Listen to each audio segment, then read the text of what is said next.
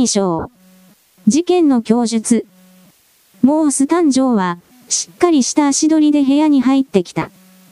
表面上は落ち着いた様子だった。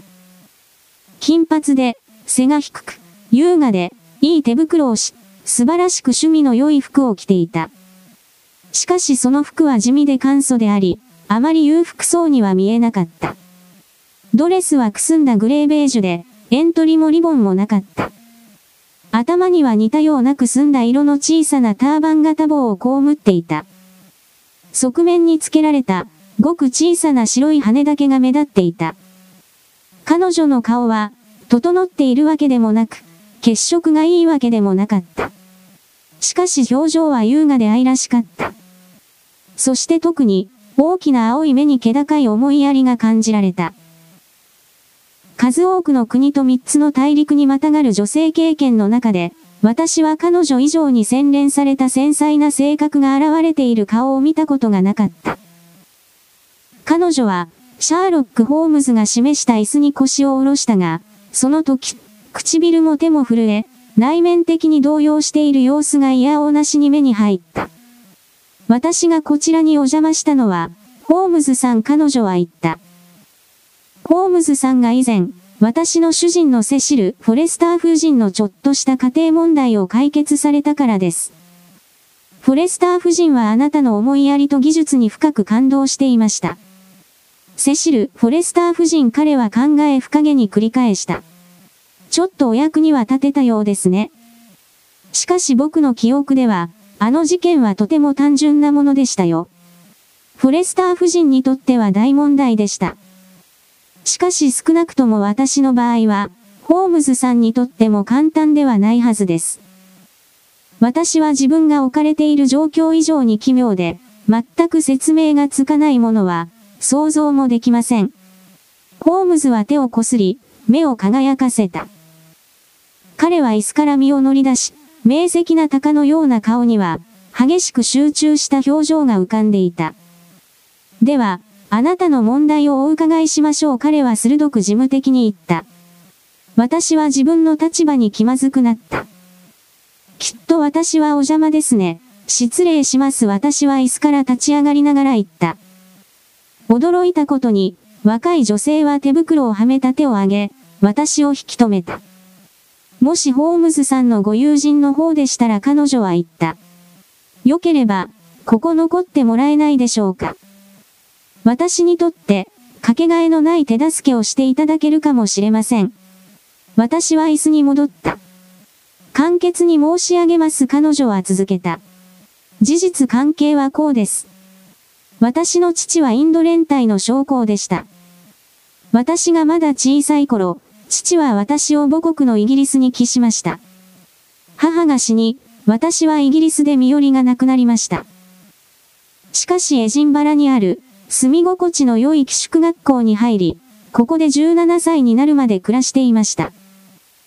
1878年、私の父は連隊の専任隊員でしたが、12ヶ月の休暇を得て故郷に帰ってきました。父は私にロンドンから電報でランガムホテルの住所を知らせ、イギリスに無事到着したので、すぐに来るようにと連絡してきました。私の記憶では、電報の文面は思いやりと愛情に溢れていました。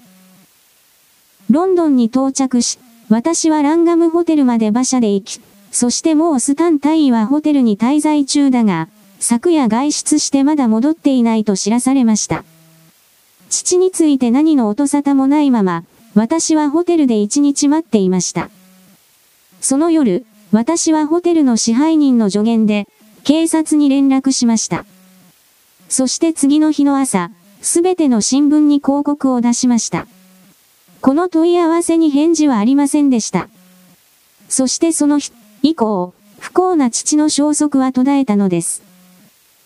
父は、静かに平和な時を過ごせると、期待に胸を膨らませて故郷に帰ってきました。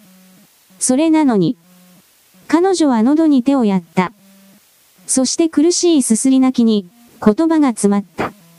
日付を伺えますか？ホームズは手帳を開きながら尋ねた。父が失踪したのは、1878年12月3日です。ほぼ10年前です。お父さんの荷物は？ホテルに残っていました。手がかりになりそうなものは何一つありませんでした。服、本、アンダマン諸島の骨董品がたくさんありました。父はアンダマン受刑者の監督を担当する将校の一人でした。その町に友人はいましたか？私たちが知る限り、一人だけです。父の連隊、第34ボンベイ歩兵隊のショルト少佐です。少佐は少し前に退役し、アッパー、ノーウッドに住んでいました。もちろん、私たちはショルト少佐と連絡を取りました。しかし彼は、私の父がイギリスにいたことさえ知りませんでした。奇妙な事件だホームズは言った。一番奇妙な話は、これからなのです。約6年前、正確には、1882年5月4日です。タイムズにメアリー・モース誕生の所在を問い合わせる広告が載りました。そこには、申し出ると本人の利益となるだろうと書いてありました。名前も住所もありませんでした。私はその時、ちょうどセシル・フォレスター夫人の家に住み込みの家庭教師として勤め始めたところでした。夫人の勧めで、私は自分の住所を広告欄に載せました。同じ日に、郵便で私宛に小さな段ボール箱が届きました。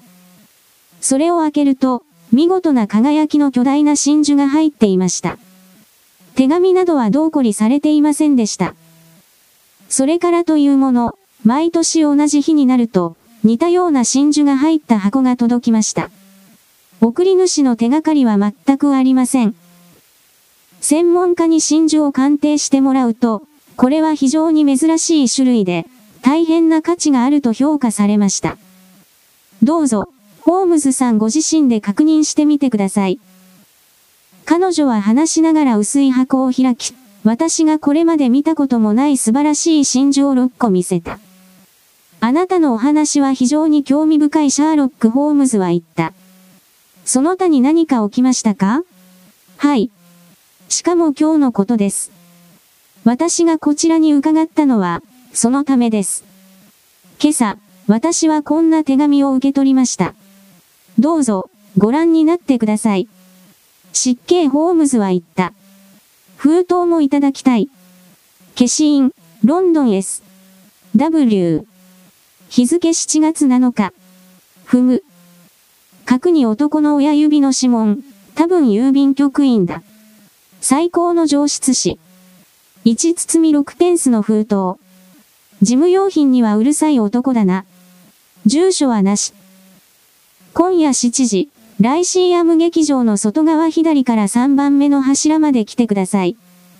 不審に思うなら、友人を二人連れてきてください。あなたは不当な扱いを受けており、これは正されるべきです。警察を連れてこないでください。もしそんなことをすれば、すべてが水の泡です。あなたの知られざる友人より。ふむ、実際、これは極めて面白い事件だ。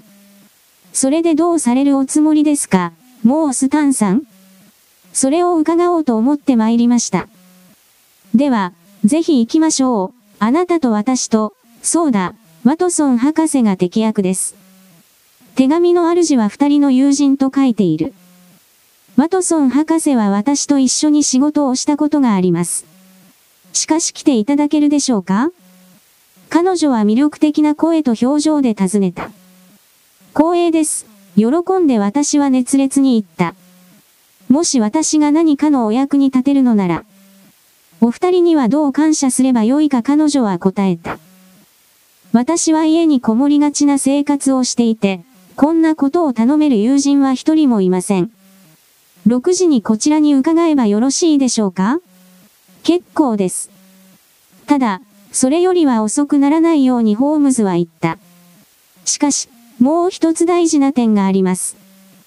この手紙の筆跡は、真珠の箱の住所の筆跡と同じですか？ここに持ってきました彼女は6枚の紙を差し出しながら答えた。あなたは理想的な依頼人ですね。言われなくても自然に正しい行動が取れる。ちょっと見せてください彼は紙をテーブルの上で広げ、一枚ずつざっと目を通した。この手紙以外は、筆跡を変えているな彼は間もなく言った。しかし同一人物が書いたことに疑問の余地はない。このグリークの E が止められずに突き出ているところ、S の最後のカーブを見ろ。もうスタンさん、虚しい希望を抱かせては申し訳ないのですが、この筆跡とお父さんの筆跡に似た部分がありますか？似ても似つきません。そうだろうと思っていました。では6時にお待ちしています。それまでにこの事件を調べられるかもしれませんから、この紙は預からせてください。まだ3時半過ぎですね。ではさようなら。失礼します訪問者は言った。そして明るく優しい眼差しを私たち一人一人に向けて、真珠の箱をもう一度胸に戻すと急ぎ足で出て行った。私は窓際に立ち、彼女が颯爽と通りを歩いていくのを見つめた。灰色のターバン帽と白い羽は、陰気な人混みの中を遠ざかり、小さな点になった。なんて魅力的な女性だ。私はホームズを振り返って叫んだ。彼はもう一度パイプに火をつけ、まぶたを下げて椅子にもたれていた。そうか？彼は気だるそうに言った。観察しなかった。君は本当に自動機械だ。計算機だ私は言った。時々、君は明らかに非人間的な時がある。彼は穏やかに笑った。一番大事なのは彼は叫んだ。個人的資質で判断を変更させないことだ。依頼人は僕にとってただの構成単位だ。事件の一要素だ。感情的な資質は明晰な推理と相入れない。いいか？僕が今まで見た中で最も魅力的な女性は、三人の小さな子供を保険金のために毒殺して公主刑になった女だし、僕の知っている最も不愉快な男は、ロンドンの貧困層に25万ポンド近くも費やした博愛主義者だ。この事件では、しかし、僕は例外を作らない。例外は公式の反証だ。君は筆跡の特徴について研究したことがあるか？この人物の筆跡をどう思う？読みやすくて整っている私は答えた。仕事をしている男で、品性の力がある。ホームズは首を振った。このロングレターを見ろ彼は言った。他の文字からほとんど上に出ていない。この D は、まるで A だし、こっちの L は E のようだ。品性が高い男は何時でも、どんなに読みにくくてもロングレターを書き分ける。K にはためらいがあり、大文字にはうぬぼれがある。これから出かけるよ。いくつか調べたいことがある。この本を進めるよ。これまで書かれた本で最も注目すべき本の一冊だ。ウィンウッド・リードの人類の苦難だ。1時間で帰ってくる。私はその本を手に窓の側に座った。しかし私の考えはその著者の大胆な推測から、はるか遠くに離れていた。私の心はさっきの訪問者に向かった、彼女の笑顔、彼女の深い豊かな声の調子、彼女の人生に覆いかぶさる奇妙な謎。もし父親が失踪した時、17歳だったなら、彼女は今27歳のはずだ。ある程度年齢を意識するようになり、人生経験によって心に落ち着きが生まれる愛すべき年代だ。私は座ってそういう物思いにふけった。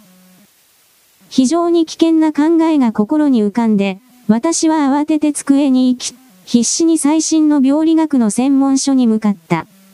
自分は何者だ？弱い足と情けない銀行口座の額の軍医が、厚かましくもそんなことを考えるとは？彼女は構成単位だ。要素だ。それ以上ではない。もし私の将来が真っ暗なら、男らしく直視する方がずっといい。単なる想像上の幻影の炎で、それを明るく照らそうとするよりも、